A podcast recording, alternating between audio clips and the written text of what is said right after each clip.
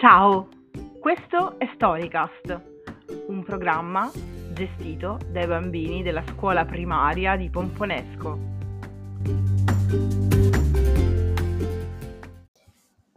Un dicembre rosso cuore, capitolo 2, 2 dicembre. Una buona notizia.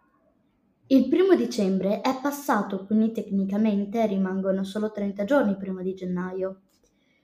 Non è male, ma non bisogna abbassare la guardia. Il mese è lungo e la sfortuna è sempre in agguato. Per esempio, oggi pomeriggio ho ricevuto l'invito di Mariangela alla sua festa. Al telefono per giunta. Che onore! Mi dispiace, quest'anno proprio non posso, le ho risposto. Mio padre è malato. Peccato che il telefono si trovi poco distante dal frigo e papà in perfetta salute stesse rovistando tra i cavoli e le zucchine.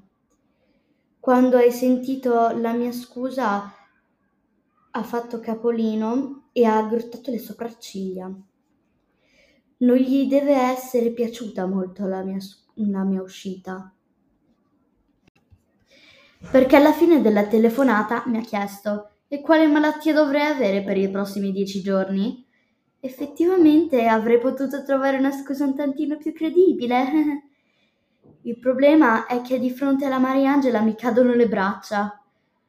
Anche per telefono mi è sembrato di vedere la sua faccia da saltarellina, mentre diceva Oh, mi dispiace, spero che si rimetta presto.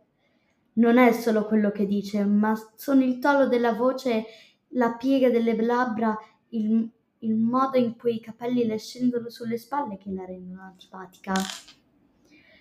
Tenef- telefono alla tua amica e dille che il malato sta meglio e ha insistito per farti andare alla festa. E, quest- e questo è il motivo per cui il 2 dicembre fa schifo, almeno quanto tutto il resto del mese.